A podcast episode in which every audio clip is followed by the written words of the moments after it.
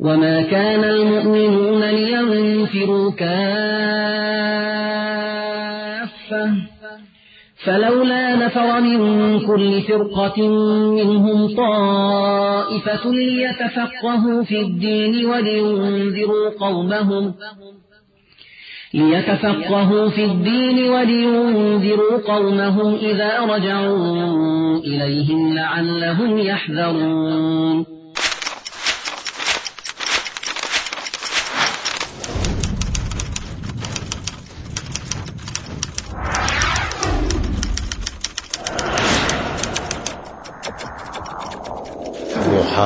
محاضرة اليوم.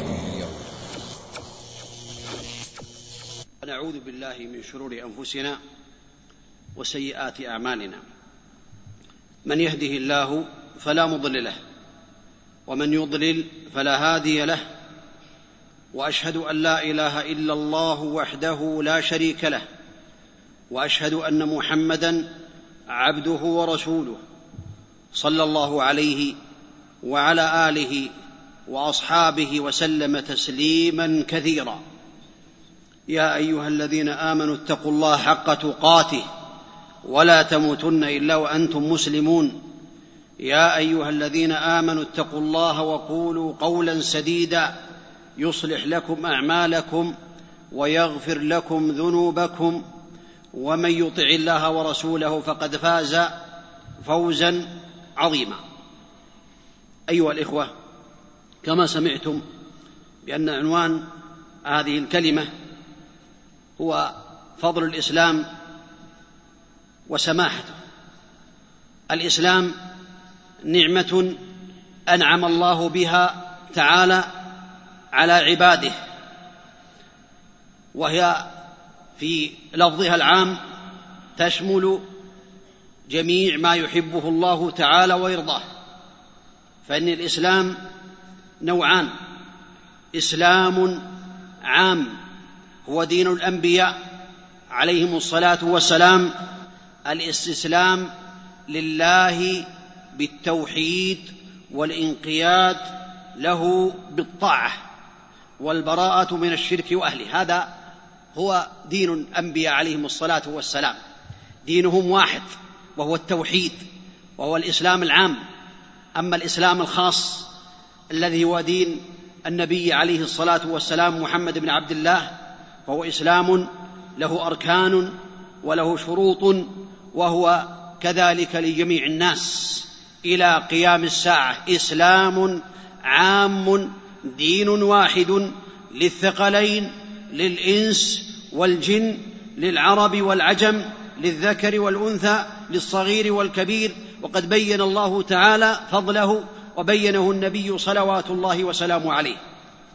وإذا أطلق الإسلام إذا أطلق الإسلام أي أفرد فإنه له معنى وله مفهوم.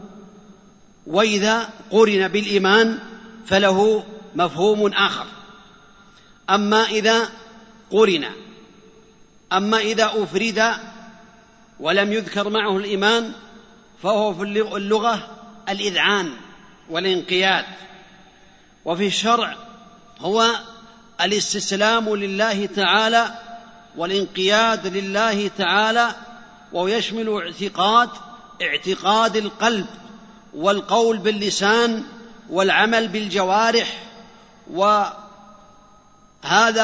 يكون عاما لأمور الدين كلها. ولهذا قال الله تعالى ومن يبتغي غير الإسلام دينا فلن يقبل منه وهو في الآخرة من الخاسرين. فبين الله تعالى بأن هذا هو الدين أي الدين كله الإسلام إن لم يذكر معه الإيمان.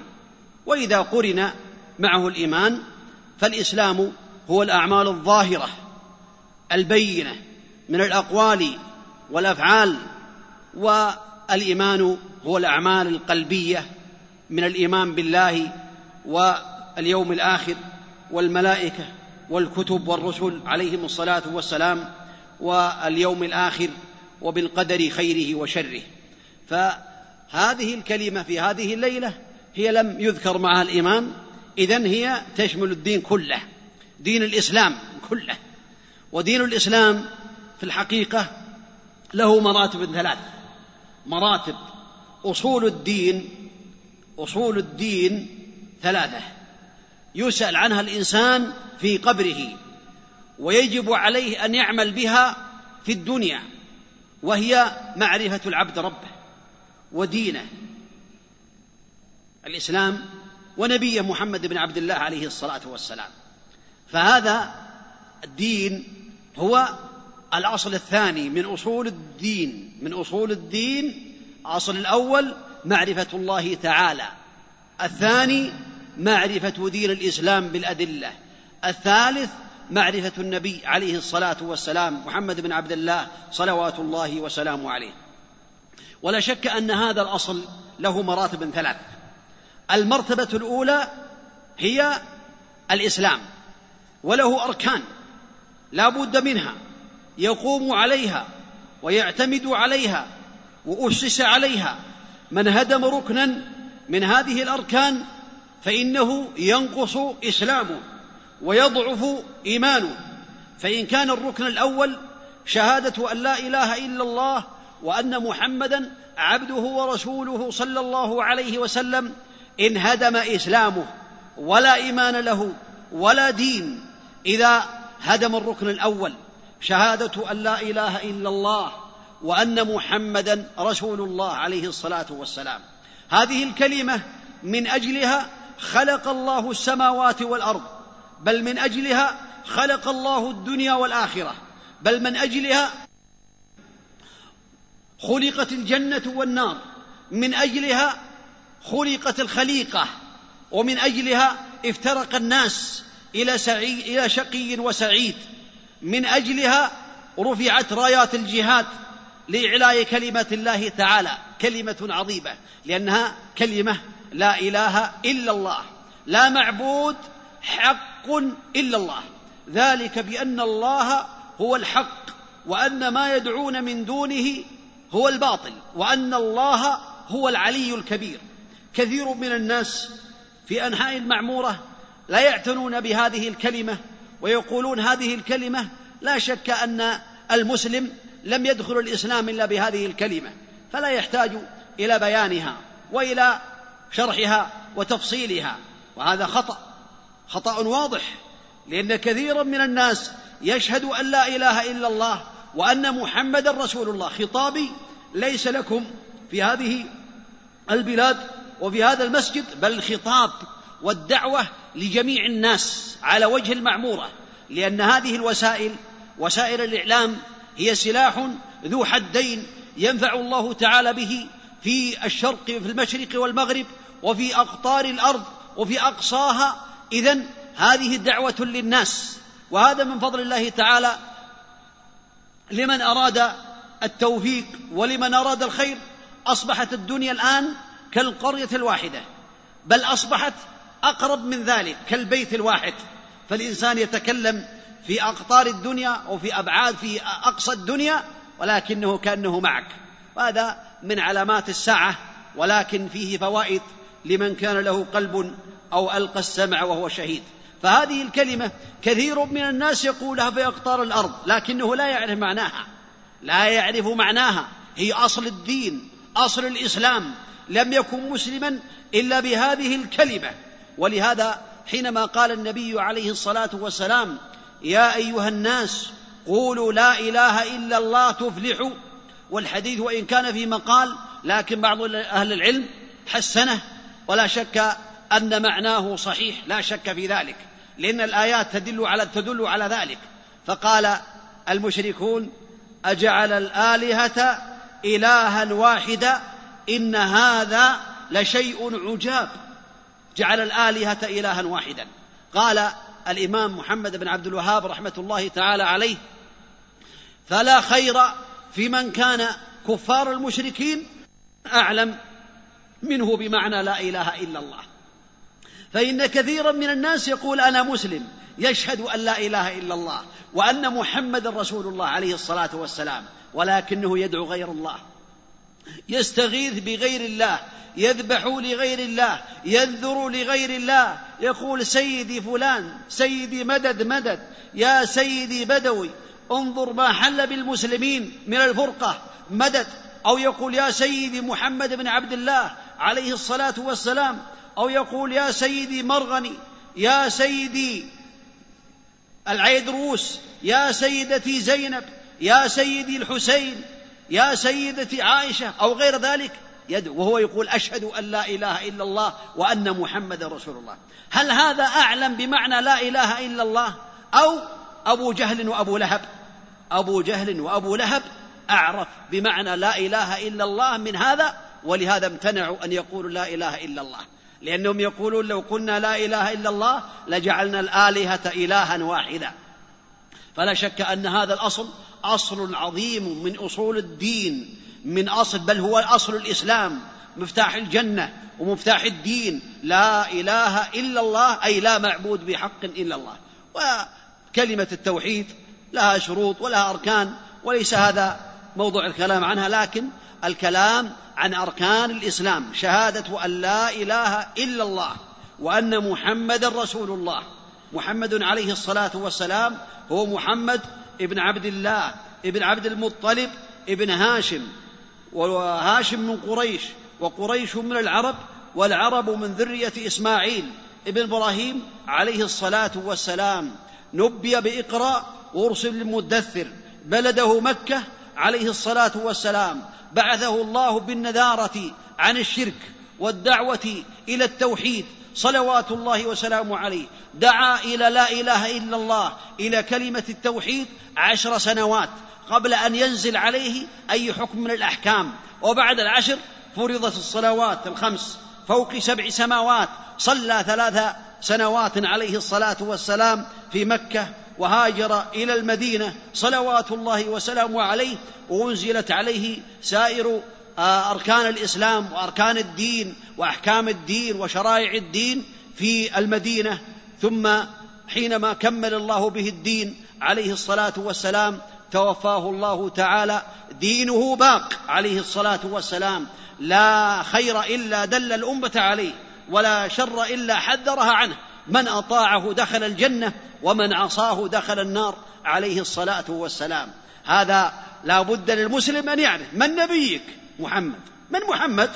لا يعرف نسبه لا يعرف دينه لا يعرف أخلاقه لا يعرف معجزات معجزاته عليه الصلاة والسلام التي تدل على صدقه صلوات الله وسلامه عليه. هذه الكلمة التي هي يعني كلمة التوحيد وتدخل فيها شهادة أن محمد رسول الله عليه الصلاة والسلام الاعتقاد الجازم. أن محمد بن عبد الله عليه الصلاة والسلام القرشي الهاشمي هو رسول الله تعالى حقا. أرسله الله تعالى بشيرا ونذيرا وداعيا إلى الله بإذنه وسراجا منيرا صلوات الله وسلامه عليه ودعوته عامة.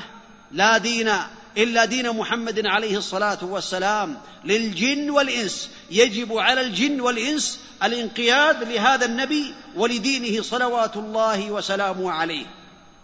ومما يدل على صدق الرجل أو المسلم أنه من المسلمين وأنه يحب النبي عليه الصلاة والسلام مقتضى شهادة أن محمد رسول الله طاعته فيما أمر وتصديقه فيما أخبر واجتناب ما نهى عنه وزجر والا يعبد الله إلا بما شرع صلوات الله وسلامه عليه. هذا مقتضى هذه الكلمة.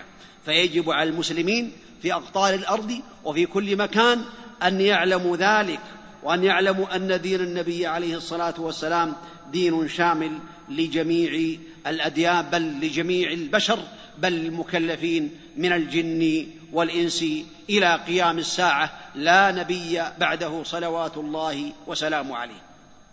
والركن الثاني من أركان الإسلام الذي هو الدين العام الذي سمعتموه الصلاة وهي الدعاء. هي الصلاة. الركن الثاني من حافظ عليها كانت له نورا وبرهانا ونجاة يوم القيامة ومن لم يحافظ عليها لم يكن له نورا ولا برهانا ولا نجاة وحشر يوم القيامة مع فرعون وهامان وقارون وأبي بن خلف.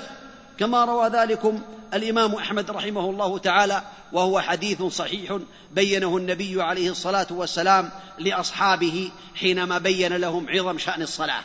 الصلاة من حافظ عليها فهو المسلم له ما للمسلمين وعليه ما على المسلمين وإذا تركها بالكلية وأعرض عنها فالصواب من أقوال أهل العلم أنه يكون مرتدا عن دين الإسلام لأن النبي عليه الصلاة والسلام قال في الحديث الصحيح بين الرجل والشرك والكفر ترك الصلاة. قال العلماء ذكر ابن تيمية رحمة الله تعالى عليه أن ال التعريف إذا دخلت على الكفر فهو الكفر الأكبر. فإذا قال بين الرجل والشرك والكفر عرف بأل فهو الكفر الأكبر. إذا تركها تهاونا وإذا تركها كسلا وإذا تركها يعني من باب الخمول فإنه على الصحيح يكون ليس من المسلمين. وإن قال لا إله إلا الله في اليوم ألف مرة. العهد الذي بيننا وبينهم الصلاة. فمن تركها فقد كفر. أما إذا تركها جاحدا لوجوبها وأنها لا تجب فهو كافر عند جميع المسلمين عند العلماء عند الأمة كلها.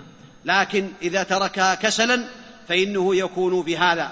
وأنا لا أكفر المسلمين لكن المعين يكفر إذا اجتمعت الشروط وانتفت الموانع. فإذا حصل بأن الإنسان علم بأن هذه الصلاة أوجبها الله تعالى وسمع القرآن وسمع العلم وبلغه دين النبي عليه دين النبي عليه الصلاة والسلام كما قال الله تعالى لأنذركم به ومن بلغ. فإنه يكون في هذا الحكم واسأل الله لي ولكم العفو والعافية. الصلاة إذا حافظ عليها فإنه يكون سعيدا في الدنيا والآخرة وإذا تركها يكون من الأشقياء والعياذ بالله. الركن الثالث الزكاة بشروطها التي قد ذكرها أهل العلم والرابع الصيام والخامس الحج. هذه أركان الإسلام الذي قام عليها. إذا قام بها فقد قام أو قد أقام أركان الإسلام دعائم الإسلام العظام. يدخل في الإسلام كما سمعتم التعريف وهو الاستسلام لله بالتوحيد والانقياد له بالطاعة والبراءة من الشرك وأهله. يدخل فيه الإيمان. لأن الإيمان لم يذكر في تعريف الإسلام. اذا كما قال العلماء الإيمان والإسلام إذا اجتمعا افترقا وإذا اجتمع وإذا افترقا اجتمعا اذا فالتعريف بهذه الكلمة هو افتراق الإسلام ولم يذكر معه الإيمان. اذا الإيمان يدخل في الإسلام. وهو يقوم على ستة أركان. الإيمان بالله تعالى. الإيمان بالله تعالى وهو التصديق والاعتقاد بأن الله تعالى هو رب العالمين سبحانه وتعالى وإله الأولين والآخرين وأن العبادة لا تصرف إلا له سبحانه وتعالى فهو المستحق للعبادة وأنه سبحانه وتعالى له الأسماء الحسنى والصفات العلى فينسب إليه أو يسمى بما سمى الله به نفسه وبما سمى به نفسه وسماه به رسوله عليه الصلاة والسلام من غير تعطيل ولا تحريف ولا تكييف ولا تمثيل بل يمر الصفات والأسماء كما جاءت في كتاب الله تعالى وفي سنة النبي عليه الصلاة والسلام. واليوم الآخر الركن الثاني من أركان الإسلام من أركان الإيمان. لا بد أن يؤمن الإنسان باليوم الآخر. وأن هناك اليوم الآخر يجمع الله فيه الأولين والآخرين وأن هذا سيرد وسيكون من ذلكم جميع ما أخبر الله به عن هذا اليوم العظيم سواء كان ذلكم من عذاب القبر ونعيم القبر وما يحصل في البرزخ للأموات فإنهم في قبورهم يعذبون أو ينعمون إلى قيام الساعة ويخرجون بعد ذلك من قبورهم حفاة عراة غرلا ويقفون بين يدي الله تعالى وفي موقف عظيم في يوم كان مقداره خمسين ألف سنة ثم يكون هناك الموازين وكذلك الصحائف صحائف الأعمال وحوض النبي عليه الصلاة والسلام والصراط وغير ذلك مما أخبر الله به تعالى وأخبر به النبي عليه الصلاة والسلام عن يوم القيامة. من هذه الأركان كذلك الإيمان بالملائكة والإيمان بالكتب والإيمان بالرسل عليهم الصلاة والسلام والإيمان بالقضاء والقدر وأن الله تعالى كتب كل شيء علم كل شيء. علم ما كان وما يكون وما لم يكن لو كان كيف كان وكتب سبحانه وتعالى ذلكم كتب ما علم سبحانه وتعالى لا يخفى عليه خافية. يعلم أهل الجنة ويعلم أهل النار يعلم ما كان وما يكون. كتب ذلك قبل أن يخلق السماوات والأرض بخمسين ألف سنة. كما قال النبي عليه الصلاة والسلام أول ما خلق الله القلم فقال له اكتب. قال ما أكتب يا رب؟ قال اكتب مقادير كل شيء. فجرى القلم بما هو كائن. وهذا حدده النبي عليه الصلاة والسلام قبل أن يخلق السماوات والأرض بخمسين ألف سنة. أما علمه فعلمه أزلي. سبحانه وتعالى يعلم ما كان. علمه أزلي. لا أول له ولا آخر. ثم من هذه الأمور كذلك أن يؤمن الإنسان بما أخبر الله به وأخبر به النبي صلوات الله وسلامه عليه. هذا الإسلام هذا الدين الشامل للجن والإنس الصالح لكل زمان ومكان الذي من قام به كان سعيدا في الدنيا والآخرة له فضائل. له فضائل وكثيرة لا تعد ولا تحصى. لكن لعلي أذكر منها طرفا يسيرا يدل على بعضها. فمن هذه الفضائل أي فضائل الإسلام وأنتم سمعتم سماحة الإسلام أو فضل الإسلام وسماحته. السماحة في اللغة هي الجود. الجود. يقال فلان سمح فلان أو سمح فلان لفلان أي أعطاه وجاد عليه. وهي في الحقيقة المقصود بها سماحة الإسلام السماحة اليسر والسهولة وأن دين الإسلام يسر وفيه سهولة وليس في مشقة على الناس بل قال الله تعالى فاتقوا الله ما استطعتم. كما قال الله تعالى يا أيها الذين آمنوا اتقوا الله حق تقاته ولا تموتن إلا وأنتم مسلمون. شق ذلكم على أصحاب النبي عليه الصلاة والسلام لأن الله قال يا أيها الذين آمنوا اتقوا الله حق تقاته. قال عبد الله بن مسعود أن يطاع فلا يعصى. ما يعصى طرفة عين. ويشكر فلا يكفر ويذكر فلا فلا ينسى. إذن هذا حق تقاته وهذا فيه صعوبة على الناس وفيه مشقة. وأنزل الله بعد ذلك سبحانه وتعالى كما ذكر العلماء فاتقوا الله ما استطعتم فاتقوا الله ما استطعتم على حسب الاستطاعة. هذا يدل على أن الدين يسر. كما قال النبي عليه الصلاة والسلام إن هذا الدين يسر ولن يشاد الدين أحد إلا غلبه. سددوا وقاربوا. أو كما قال عليه الصلاة والسلام قال يسروا ولا تعسروا. وقال النبي عليه الصلاة والسلام عليكم بالغدوة والروحة وشيئا من الدلجة. والقصد القصد تبلغ تبلغ. القصد يعني الاقتصاد. والالتزام بسنة النبي عليه الصلاة والسلام وعدم الزيادة والغلو. في شيء لم يأذن الله به ولم يأذن به رسوله عليه الصلاة والسلام. قال والقصد القصد تبلغ.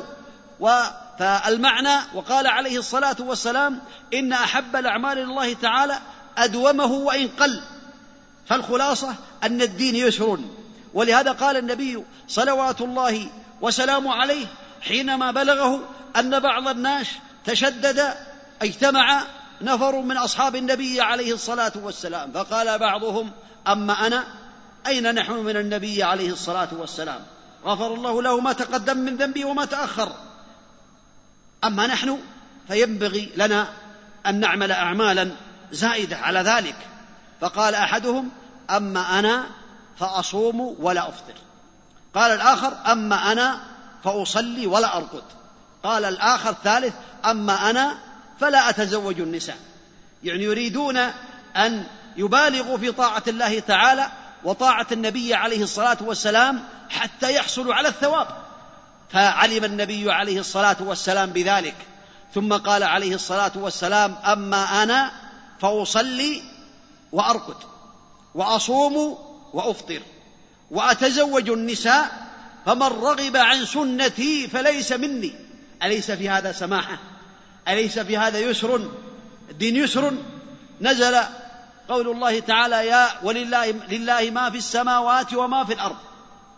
وإن تبدوا ما في أنفسكم أو تخفوه يحاسبكم به الله فيغفر لمن يشاء ويعذب من يشاء. والله على كل شيء قدير.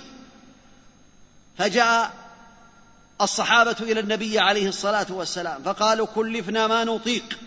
كلفنا ما نطيق. الصلاة والزكاة والحج وغير ذلك أما هذه الآية فلا نطيقها. لأنه قال حينئذ قال لله ما في السماوات وما في الأرض وإن تبدوا ما في أنفسكم أو تخفوه يحاسبكم به الله حتى على ما يكون في نفسك. فقالوا ما نطيق فأمرهم النبي عليه الصلاة والسلام أن يقولوا سمعنا وأطعنا. فقالوا سمعنا وأطعنا. فبين الله تعالى ذلك آمن الرسول بما أنزل إليه من ربه والمؤمنون كل آمن بالله وملائكته وكتبه ورسله. لا نفرق بين أحد من رسله. وقالوا سمعنا وأطعنا غفرانك ربنا وإليك المصير. ثم بين بأنه يسر الدين وجعله فيه السماحة وفيه اليسر وفيه الخير. لا يكلف الله نفسا إلا وسعها. لها ما كسبت وعليها ما اكتسبت. ربنا لا تؤاخذنا إن نسينا أو أخطأنا. قال الله قد فعلت. وفي رواية نعم. ربنا ولا تحملنا ما لا طاقة لنا به. قال الله قد فعلت. ربنا ولا تحملنا تحمل علينا إصرا كما حملته على الذين من قبلنا. قال الله قد فعلت إلى آخر الآيات. وهذا الحديث رواه البخاري ومسلم. هذا يدل على سماحة الإسلام. وأن الله لو يكلف يصلي المريض قاعدا صلي قائما. فإن لم تستطع فقاعدا. فإن لم تستطع فعلى جنب. فإن لم تستطع فمستلقيا. يصوم على حسب حاله. إن استطاع الصيام صام. وإن لم يستطع فإنه يفطر ويقضي. إذا كان مريضا أو كان كبيرا.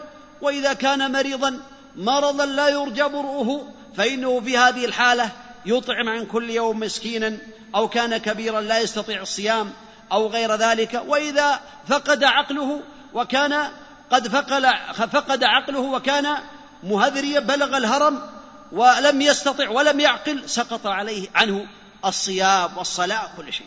الدين يسر ولن يشاد الدين أحد إلا غلبه كما قال النبي صلوات الله وسلامه عليه. فلا شك أن معنى السماحة اليسر والسهولة ولهذا الدين الحنيفية هي السمحة ملة إبراهيم أن تعبد الله وحده مخلصا له الدين. هذا معنى السماحة وأنه يسر ويسير على عباد الله تعالى. لا يكلف الله تعالى هذا هؤلاء الناس إلا ما يطيقونه ولله الحمد والحمد لله. حتى الإنسان لو كان مريضا وكان يعمل أعمالا صالحة في صحته وفي إقامته ثم مرض كتب الله له ما كان يعمل صحيحا مقيما. يكتب الله له أعماله التي كان يعملها فإذا كان يصلي في الصف الأول ثم مرض لا قدر الله وبقي في بيته فإنه يكتب له الصف الأول مكانه. يكتب له كما قال النبي عليه الصلاة والسلام كتب الله له ما كان يعمل صحيحا مقيما. فمن فضائل الإسلام أن كل خير في الدنيا والآخرة يحصل عليه العبد المسلم هو من فضائل الإسلام ومن خير الإسلام. من فضائل الإسلام أنه من أسباب الحياة الطيبة كما قال الله تعالى في كتابه العزيز يبين بأن من عمل الصالحات أنه يكون سعيدا في الدنيا والآخرة. من عمل صالحا من ذكر أو أنثى وهو مؤمن فلنحيينه حياة طيبة ولنجزينهم أجرهم بأحسن ما كانوا يعملون. إذا التزم بطاعة الله إذا حافظ على الصلوات إذا حافظ على بر الوالدين إذا حافظ على الواجبات إذا ابتعد عن المحرمات كانت له السعادة في الدنيا والآخرة وكان له التمكين لأن النبي عليه الصلاة والسلام ثبت عنه عليه الصلاة والسلام أنه قال بعثت بين يدي الساعة بالسيف حتى يعبد الله وحده. أي بالسيف في الجهاد في سبيل الله تعالى الذي شرعه الله تعالى والجهاد له شروط وله أحكام يعرفها العلماء ويعرفها أهل العلم وليس الجهاد الذي يدعيه بعض الناس. قال بعثت بين يدي الساعة بالسيف حتى يعبد الله وحده جعل رزقي تحت ظل رمحي وجعل الذل والصغار على من خالف أمري عليه الصلاة والسلام. هذا يدل على أن من التزم بالإسلام فله التمكين وله السعادة. أما إذا أعرض عن دين الإسلام وأعرض عن طاعة الله تعالى فله الذل والصغار كما بين النبي صلوات الله وسلامه عليه. كذلك يخرج الله تعالى بالإسلام من الظلمات إلى النور كما بين الله تعالى ذلكم في كتابه العزيز. الله ولي الذين آمنوا يخرجهم من الظلمات إلى النور. ولي الذين آمنوا يخرجهم من ظلمات الكفر ومن ظلمات النفاق ومن ظلمات المعاصي ومن ظلمات الشبهات إلى نور التوحيد إلى نور الطاعة إلى نور المحبة لله ورسوله. صلوات الله وسلامه عليه. يغفر الله تعالى بالدين الإسلامي للمسلم جميع الذنوب التي اقترفها إذا كان تائبا صادقا مع الله تبارك وتعالى. ولهذا قال النبي عليه الصلاة والسلام لعبد الله بن عمرو بن العاص حينما أسلم قبض يد النبي عليه الصلاة والسلام. فسأله لماذا؟ قال اشترط. قال تشترط بماذا؟ هكذا لفظ الحديث تشترط بماذا؟ قال أن يغفر لي. قال أما علمت أن الإسلام يهدم ما كان قبله؟ وأن الهجرة تهدم ما كان قبلها وأن الحج يهدم ما كان قبله. رواه مسلم. هذا يدل على أن المسلم إذا حسن إسلامه فإنه يهدم ذنوبه كلها. السابقة إذا تاب إلى الله تعالى من جميع الذنوب ومن جميع السيئات وابتعد عن جميع المحرمات يحصل على هذا الثواب العظيم الذي بينه النبي صلوات الله وسلامه عليه. إذا أحسن المسلم إسلامه كان كافرا لا قدر الله أو كان مرتدا لا قدر الله فإنه بهذا إذا التزم بالإسلام الصحيح بشروطه يغفر الله له ما تقدم من ذنبه ولا يؤاخذ بأعماله في جهله وفي أعماله الباطلة السابقة لا يؤاخذ بها يغفر الله له. لكنه إن عاد أخذ بالأول والآخر. ولهذا قال النبي عليه الصلاة والسلام إذا أحسنت في الإسلام لم تؤاخذ بما عملت في الجاهلية وإذا أسأت في الإسلام أخذت بالأول والآخر. يؤخذ بالأول والآخر. فإن هذا يدل المسلم على أنه إذا التزم بأمور الإسلام فإنه يكتب له حتى ما عمل من الصالحات أثناء يعني جهله وإعراضه عن طاعة الله تعالى أو نفاقه والعياذ بالله تعالى. كذلك يجمع الله تعالى العبد الحسنات التي عملها إن كان كافرا قبل الإسلام يجمع الله تعالى له الحسنات الماضية السابقة مع الحسنات اللاحقة. ولهذا قال النبي عليه الصلاة والسلام لحكيم بن حزام حينما قال يا رسول الله كنت أتحنث في الجاهلية أتحنث في الجاهلية بأمور من العتاقة وصلة الرحم وغير ذلك من العبادة. قال إن أحسنت أو كما قال عليه الصلاة والسلام أسلمت على ما أسلفت من خير. يعني يكتب له. فالكافر إذا أسلم ودخل في الإسلام وكان عنده شيء من الحسنات كبر الوالدين والإحسان إلى الجيران وغير ذلك من النفقات والصدقات كتب له ما كان يعمل في جاهليته وكفره وهذا من فضل الله تعالى. أما الكافر فإنه لا يقبل منه إذا مات على ذلك. لا يقبل منه الحسنات كما قال الله تعالى وقدمنا إلى ما عملوا من عمل فجعلناه هباء منثورا. اذا هذا من فضائل الإسلام على من وفقه الله تعالى للإسلام. يدخل الله تعالى بالإسلام الجنة. فإن النبي عليه الصلاة والسلام جاء إليه رجل قال الصحابة رضي الله عنهم كنا نحب أن نسأل النبي عليه الصلاة والسلام ولكنهم يستحون. ونهى الله تعالى عن سؤاله عليه الصلاة والسلام في بعض الأحيان ونهى النبي عليه الصلاة والسلام عن كثرة السؤال. فكانوا يحبون الرجل العاقل أن يأتي من البادية فيسأل فجاء إليه رجل يوم من الأيام فقال يا محمد وفي رواية أين محمد؟ قال قد أجبتك. قال في الحديث ومعنى الحديث قال زعم رسولك إنه أتى إلينا رسولك وزعم أن الله أرسلك. قال صدق. قال من خلق السماء؟ قال الله. قال من خلق الأرض؟ قال الله. قال من نصب الجبال وجعل فيها ما جعل؟ قال الله. قال أسألك بالذي خلق السماء. وخلق الأرض وخلق الجبال وجعل فيما جعل؟ آه الله أرسلك. قال نعم عليه الصلاة والسلام. انظر إلى الحكمة وإلى يعني التي قابل بها النبي عليه الصلاة والسلام هذا الأعرابي. قال وزعم رسولك أن الله كتب علينا في اليوم والليلة خمس صلوات. الآن أثبت الرسالة. هذا الرجل العاقل أثبت رسالة النبي عليه الصلاة والسلام وانظر الآن يسأله بالرسالة يسأله بالذي أرسله. قال وزعم رسولك أن الله فرض علينا خمس صلوات في يومنا وليلتنا. قال صدق. أو قال نعم عليه الصلاة والسلام. قال أسألك بالذي أرسلك. يعني الآن ثبتت عنده الرسالة. أرسل أسألك بالذي أرسلك. آه الله أمرك بهذا؟ قال نعم. قال وزعم رسولك أن الله فرض علينا صدقة تؤخذ من أغنيائنا فترد في فقرائنا. قال صدق. قال أسألك بالذي أرسلك؟ آه الله أمرك بهذا؟ قال نعم. قال وزعم رسولك أن الله تعالى كتب علينا صيام شهر في السنة أو كما قال. قال صدق. قال أسألك بالذي أرسلك؟ آه الله أمرك بهذا؟ قال نعم. قال وأزعم رسولك أن الله افترض علينا حج البيت لمن استطاع إليه سبيلا. قال صدق.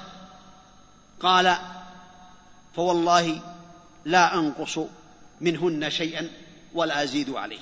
فقال النبي عليه الصلاة والسلام دخل الجنة إن صدق أو كما قال النبي عليه الصلاة والسلام. هذا يدل على أن الإنسان والحديث رواه مسلم وأظنه رواه البخاري فالحديث صحيح لا شك فيه.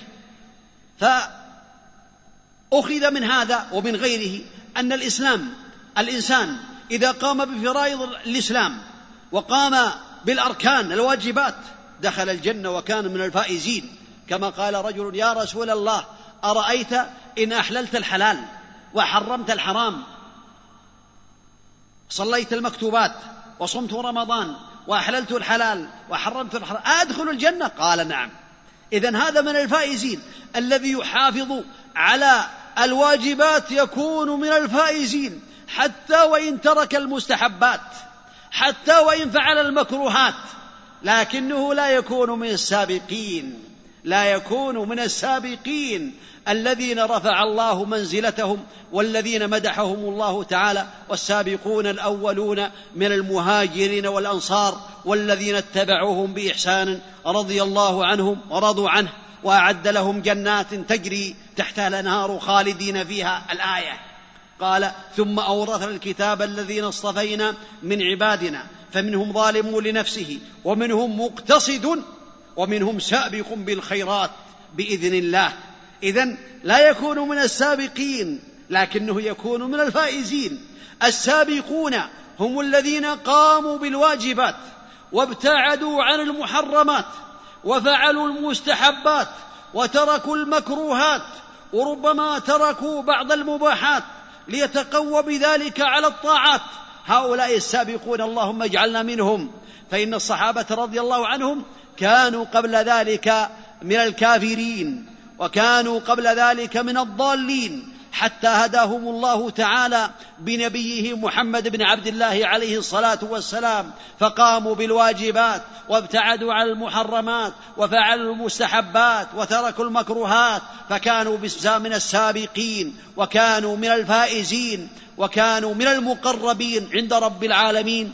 فالإنسان إذا وفقه الله تعالى وإن كان قد زل في أول عمره أو في حياته إذا وفقه الله تعالى والتزم بالإسلام جعله الله من السابقين إذا قام بما سمعتم. والشاهد أن من قام بالواجبات وابتعد عن المحرمات فهو من الناجين. من الناجين بالجنة من الفائزين بالجنة من الناجين من النار.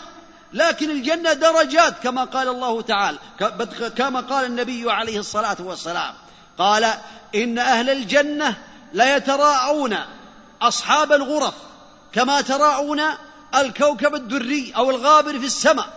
هم في الجنة لكن يقول بينهم درجات يرون فوقهم مثل ما نرى النجوم. أهل الغرف العاليات التي بين النبي عليه الصلاة والسلام أعمالهم.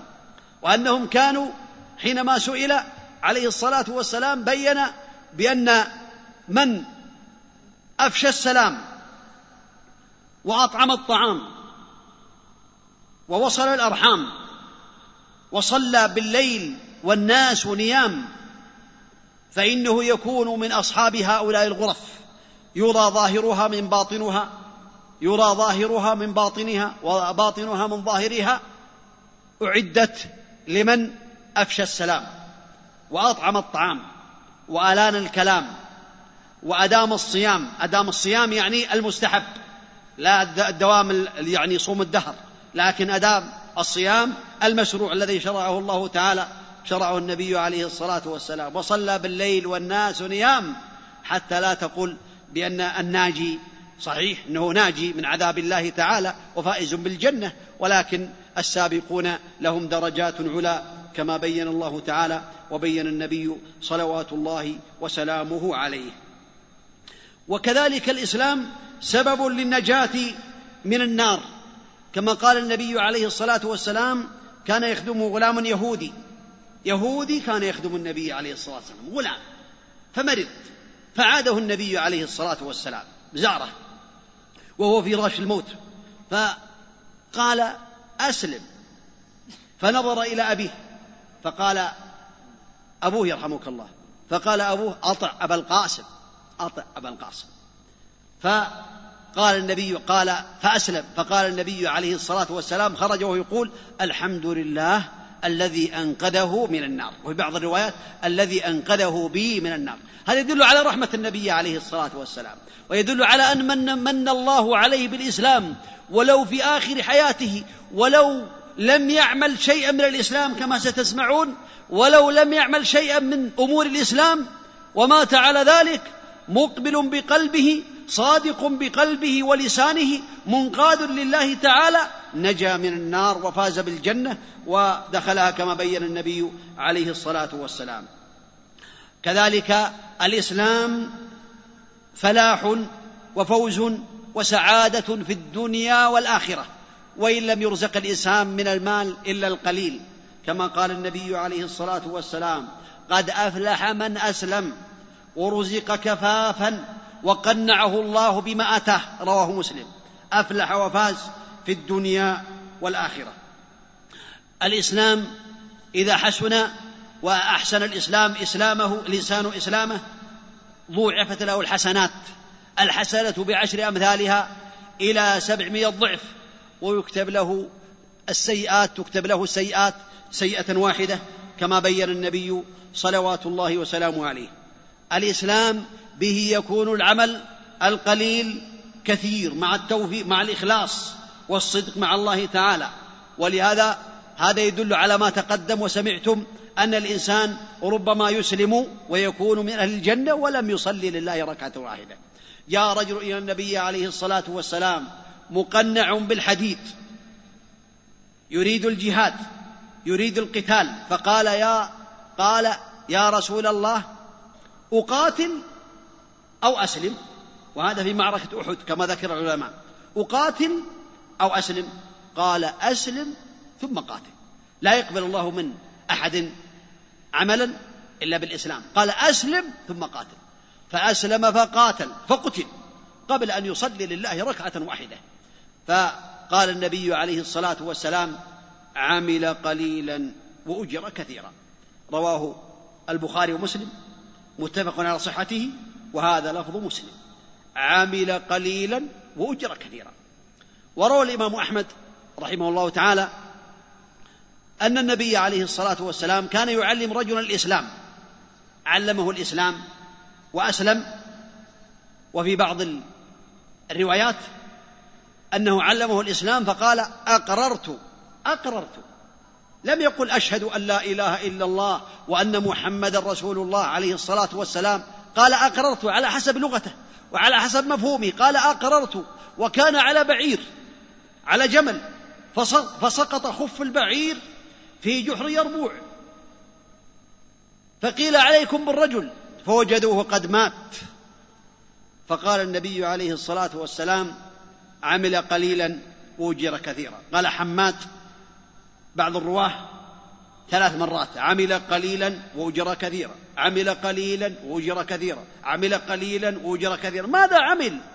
ما عمل إلا عمل القلب واللسان.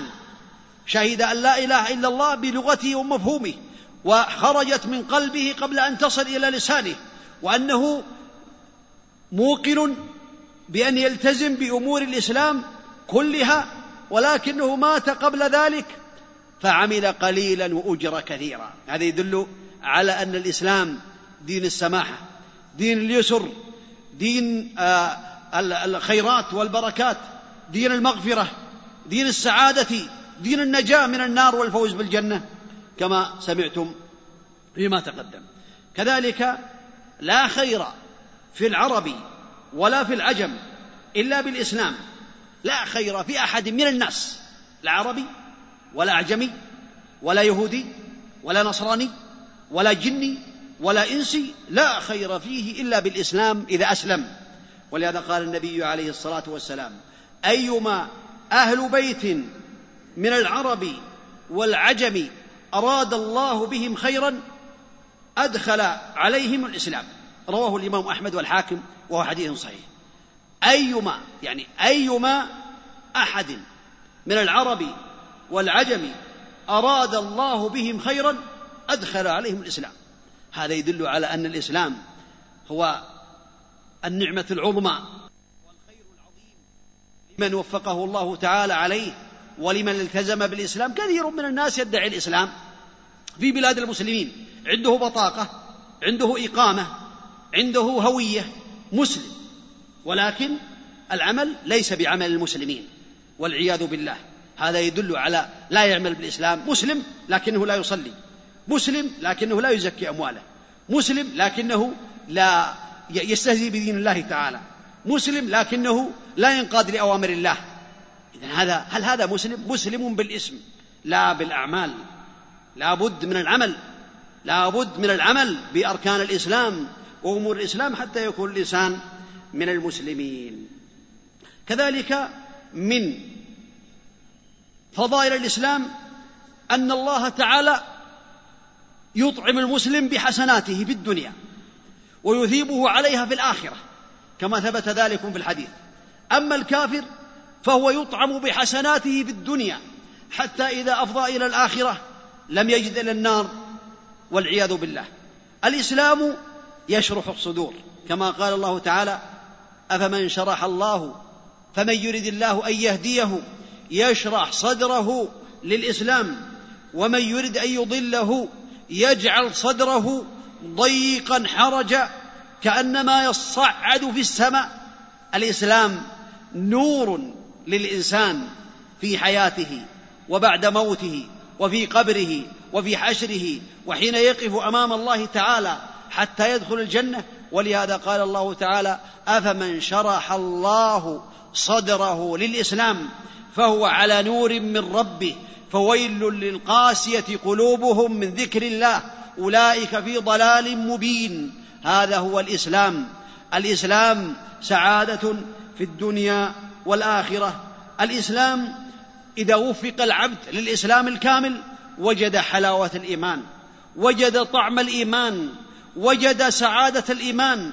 ولهذا قال النبي عليه الصلاة والسلام ثلاث من كن فيه وجد بهن حلاوة الإيمان.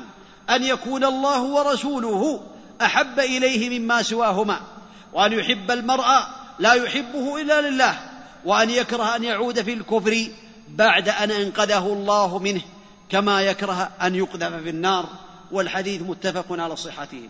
وثبت عن النبي عليه الصلاة والسلام أنه قال ذاق طعم الإيمان. ذاق.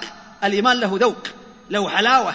له طعمة في القلب وهي السرور والأنس بالله تعالى والتلذذ بعبادة الله تعالى ذاق طعم الإيمان. من رضي بالله ربا وبالإسلام دينا وبمحمد رسولا صلى الله عليه وسلم اللهم صل وسلم عليه. الإسلام صراط الله المستقيم. ضرب النبي عليه الصلاة والسلام مثلا عظيما صلوات الله وسلامه عليه. في حديث ثابت عنه عليه الصلاة والسلام.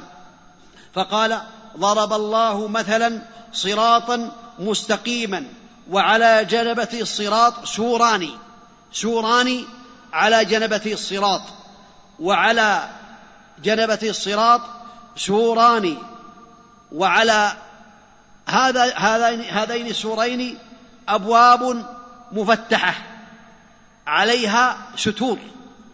يعني عليها ستور الأبواب مفتوحة لكن عليها ستور. وعلى الأبواب ستور مرخاة وعلى باب الصراط داع يدعو. يقول يا أيها الناس ادخلوا الصراط جميعا ولا تعوجوا. وداع يدعو من جوف الصراط فإذا أراد أحدكم فتح شيء من تلك الأبواب قال ويلك.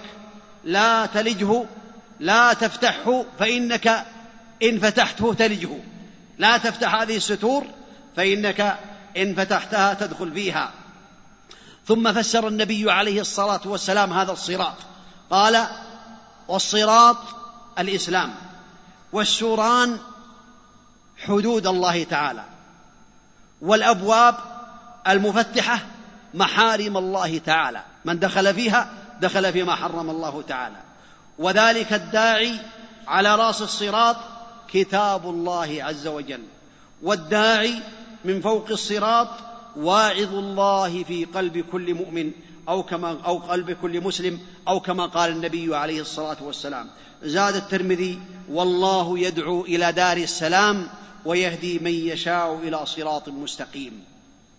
ولا شك أن الإسلام من رضي به كان من الفائزين. ولهذا قال النبي عليه الصلاة والسلام من رضي بالله قال من قال إذا أصبح أو حين يصبح ويمسي رضيت بالله ربا.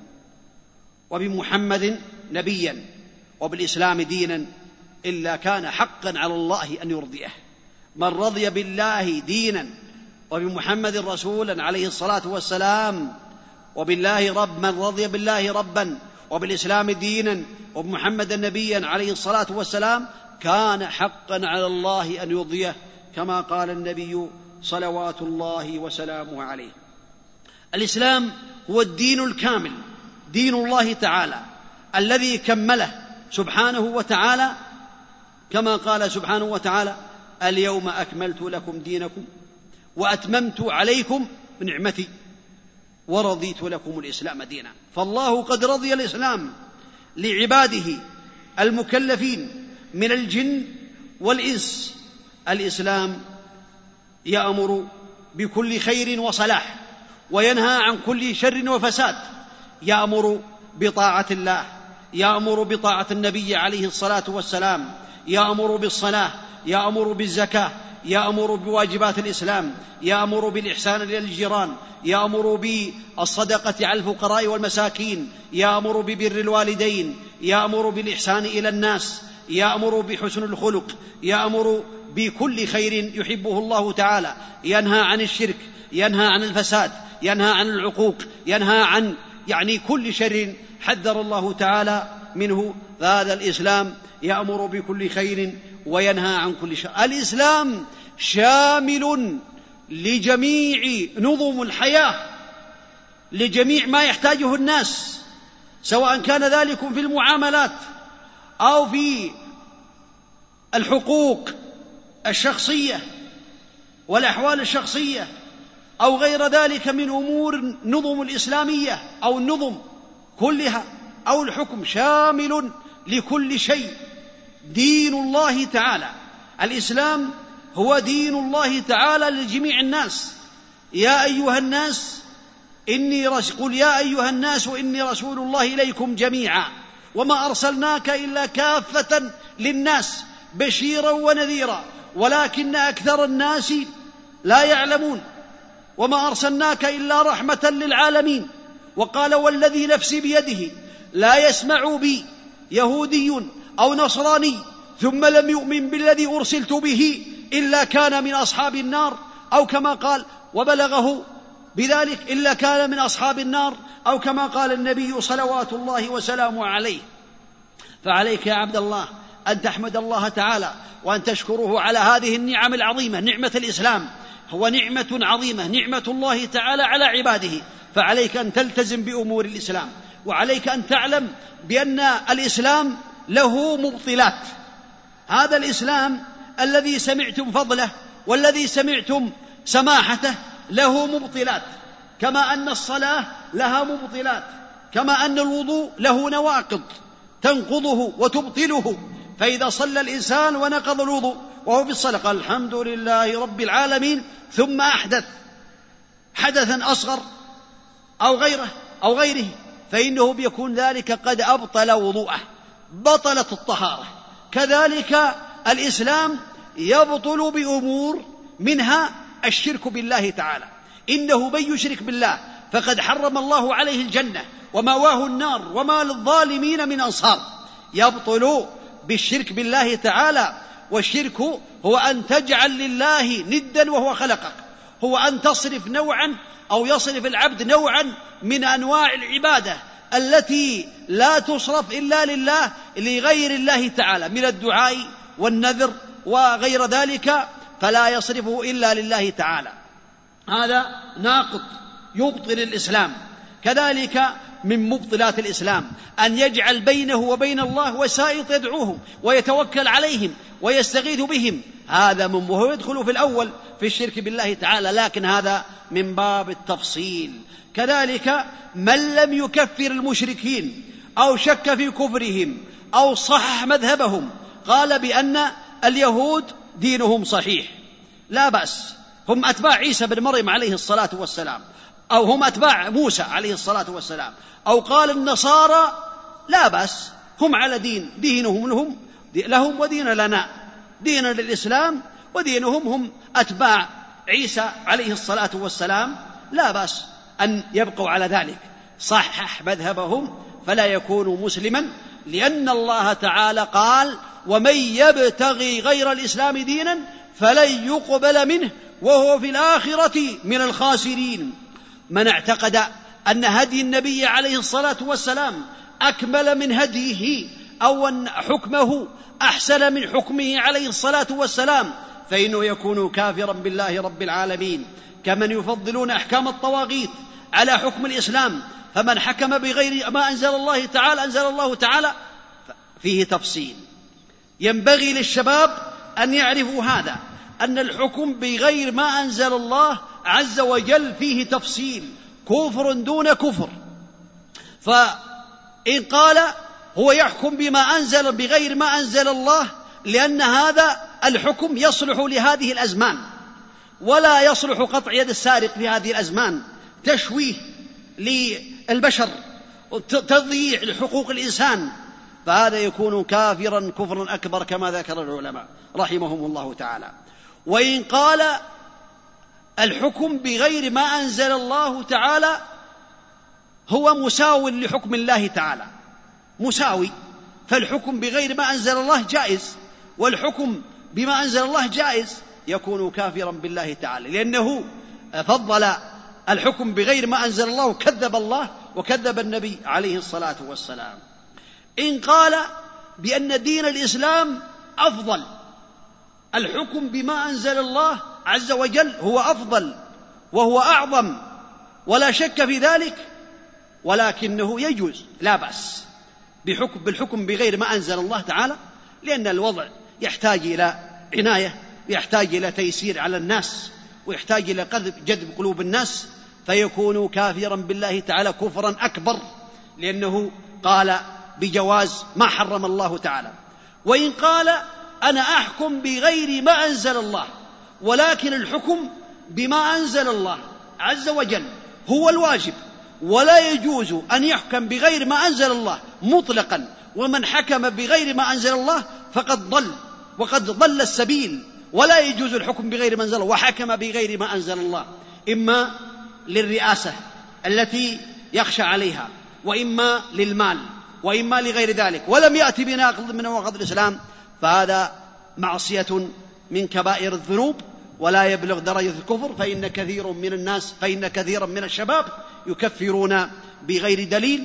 فلا بد من التفصيل لا بد من التفصيل. وأن الكافر الذي يحكم بغير ما أنزل الله هو الذي يفضل حكم الطواغيت على حكم الله تعالى وحكم نبيه صلوات الله وسلامه عليه وهذا التفصيل لا بد منه ولا بد لطالب العلم أن يعرف هذا التفصيل حتى ينجو من الغلو وحتى ينجو من الوقوع فيما حرم الله سبحانه وتعالى.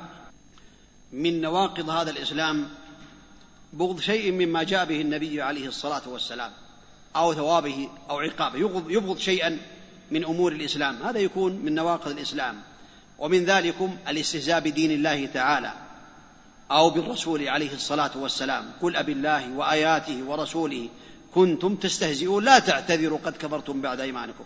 والسحر والعياذ بالله ومنه الصرف والعطف أي صرف الزوجة عن حب الزوج أو تعطيف الزوجة على الزوج وجعلها تحبه. هذا من يعني من نواقض الإسلام والعياذ بالله. مظاهرة المشركين ومعاونتهم على المسلمين والإعراض عن دين الله تعالى يجمع هذه الأمور أو هذه النواقض أربعة نواقض أربعة نواقض إما أن يكون بالقول وإما أن يكون بالاعت... إما أن يكون بالاعتقاد أو بالقول أو بالفعل أو بالشك. فالاعتقاد يعتقد أن الله تعالى لم يعدل في خلقه أو أن الله تعالى لا يتصف بالصفات العلى ولا يتصف ولا ليس له الأسماء الحسنى أو غير ذلك اعتقادا بقلبه ولو لم ينطق بذلك أو يعتقد بقلبه أن الصلاة غير واجبة أو أن الصيام غير واجب رمضان هذا يكون كافرا والعياذ بالله. بالقول كان يسب الله أو يسب النبي عليه الصلاة والسلام أو يدعو غير الله أو يستغيث بغير الله أو غير ذلك بالفعل كأن يذبح لغير الله أو يسجد لغير الله أو يركع لغير الله أو يترك الصلاة التي أوجب الله سبحانه وتعالى فإنه يكون كافرا بفعله. بالشك يشك في عذاب القبر وفي نعم القبر قل ما أدري. والله ما أدري هل عذاب القبر صحيح أو ما صحيح. ما أدري هل هناك بعث يوم القيامة أو ما في بعث. ما أدري هل الصلاة واجبة أو غير واجبة. ما أدري هل الكفار على حق أو باطل. هذا شك. إذا هذه الأمور الأربعة تجمع نواقض الإسلام. أسأل الله الذي لا إله إلا هو بأسمائه الحسنى وصفاته العلى أن يجعلني وإياكم من أهل الإسلام الكامل الذي يكون به الإنسان سعيدا في الدنيا والآخرة وأن يعز الإسلام والمسلمين ويذل الشرك والشرك والمشركين. إنه ولي ذلك والقادر عليه ويثبتنا وإياكم على هذا الدين إلى أن نلقاه وهو راض عنا. وأن يجعل هذا الدين أحب إلينا من أموالنا وأنفسنا ومن الماء البارد وأن يوفقنا وإياكم للعلم النافع والعمل الصالح والتوفيق لما يحب ويرضاه. صلى الله وسلم وبارك على نبينا محمد وعلى آله وأصحابه أجمعين.